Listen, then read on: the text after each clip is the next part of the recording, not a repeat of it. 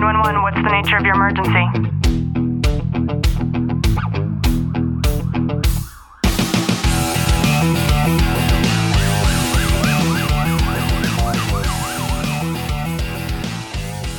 Welcome back to another episode of Tactical Living by Leo Warriors. I'm your host, Ashley Walton. And I'm your co host, Clint Walton. In today's episode, we are going to talk about how the difference in mindset made all the world for Clint when he tested for detective and how it finally paid off. so just sit back, relax, and enjoy today's content. Now, Clint, last week you finished the process for testing for detective, and this was your third go at it. Yeah, it was definitely a whole different experience than it has been for me any other time that I've tested for it. You know, I actually had people after the fact tell me, I can't believe how calm you were throughout the process. And as you listen, Clint did finally make the list for a detective, and I am so proud of him. Thank you. And Clint, for anybody who might be anticipating a process of promoting, whether it's in law enforcement or not, can you just take us through a little bit about what happened to you that day and how different it was for the other two times that you've tried this? For me, I really came to the realization actually just before that day of I've been doing the job of, you know, a detective and a corporal for some time. I mean, for years I've been practicing for it just by implementing it in my day to day work. And when I came to that realization, I recognized the fact of I already know the questions that they're going to ask me. I already know the answers to them. Um, in saying that, I was not fed the answers. I was not given the questions before the testing process. I just started practicing in my day to day routine of being on patrol or working in my special detail the job of being a detective. So going into the actual testing process, I knew I was prepared for it. I didn't have to do crash study sessions and really try remembering and memorizing all the different aspects of what I needed to say or what I needed to do. I just needed to articulate what I've already been doing. The thing that stands out for me that was so different this time around was the the other two times you were so caught up in the nuances of having to study this wide array of material and it took you days just to nail down like your introduction and then to tell yourself that you had to memorize it going in. And for this process, you specifically told me, like, I'm not even going to worry about memorizing anything. Like, I'm just going to go in there. I'm going to know the key points that I want to make sure that I, that I say. And that way, if I do miss a beat when it comes to memorizing something, I don't find myself like word vomiting everything out.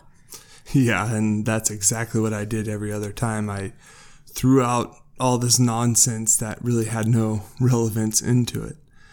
You know, memorization is great for some people, but it didn't work for me because I got caught up in my own head of if I said something out of place, I just went down that rabbit hole of not being able to recite it like I had memorized.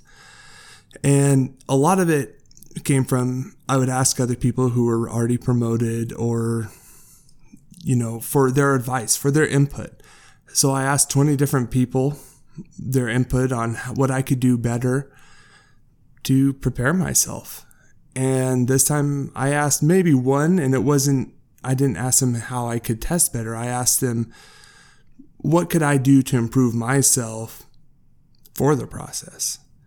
And that question alone just opened up a world of self empowerment and self embetterment.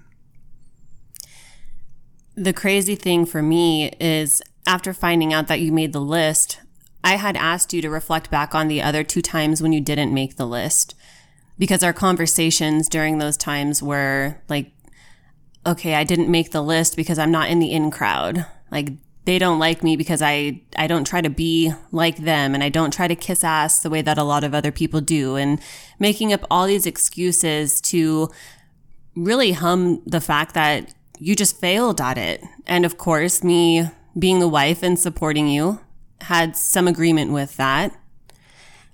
And, And- I, I I pushed off the blame onto other people instead of owning it myself, and that was something that I definitely recognized in this time.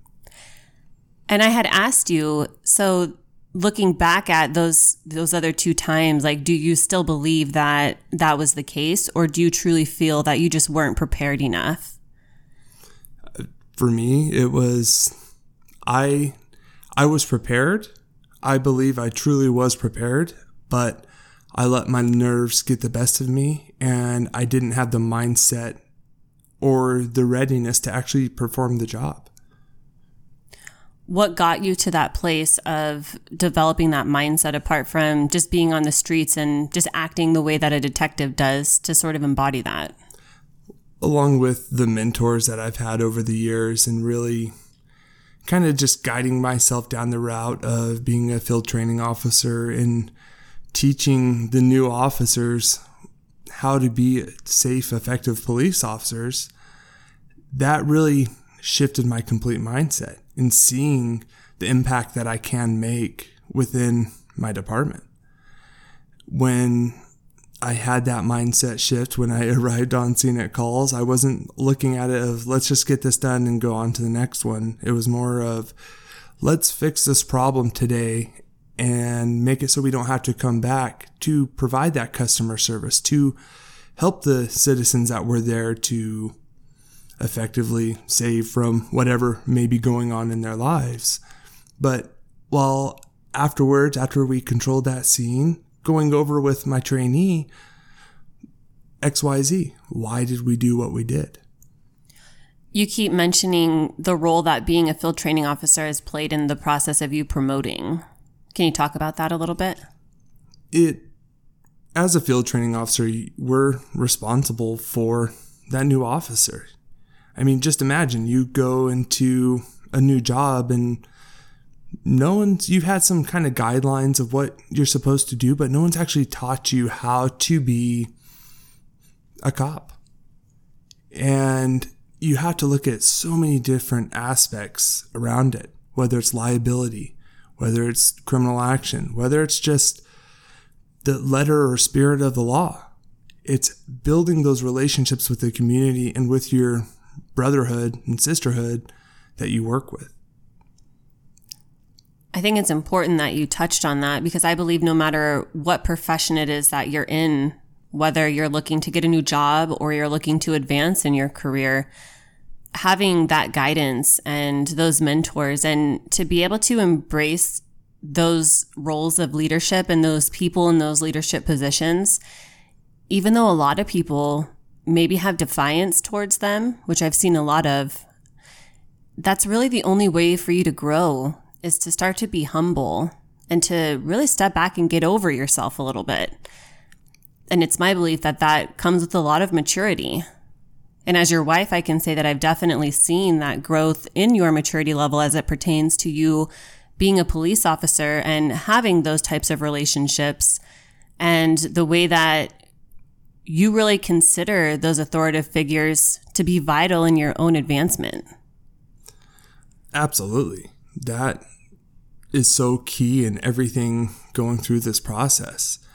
And apart from knowing, already recognizing the fact that I know the answers to the questions, but also being able to get into a place within my own body and my own mental state to where I'm not overanalyzing, overthinking every instance and bringing myself back down to where I actually had a sergeant after the fact call me and say, You are a breath of fresh air in our interview because you were just so calm.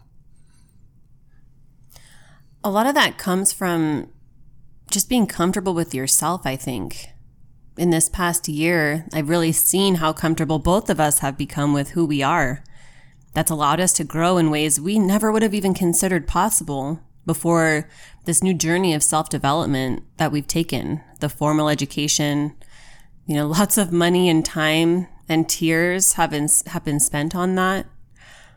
But if you could give anybody any advice maybe as they envision advancing in law enforcement, or even if they're not in a law enforcement career, what would that advice be for them? Prepare yourself not just before the test, but prepare throughout your whole career for the advancement that you want.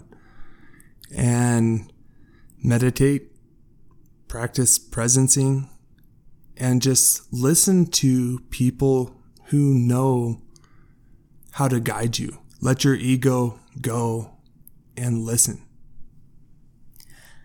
I think that's great advice. We talk about that inner chatter a lot when it comes to coaching our own clients and how I would say 99% of the time, what's holding us back is just ourselves.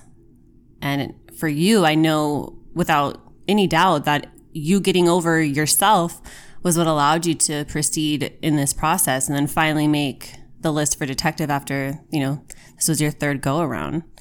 And that's not to belittle you. I truly feel looking back now that mentally you just weren't prepared.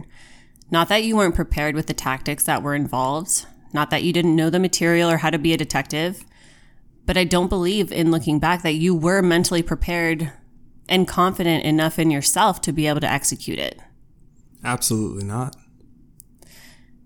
And in moving forward as you listen, if there's any place in your own life where you can maybe identify that you've held yourself back, what is that inner chatter saying to you?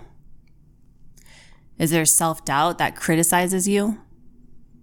Do you hear someone else's voice telling you all the reasons why you can't move forward? Do you still feel like someone younger than you really are?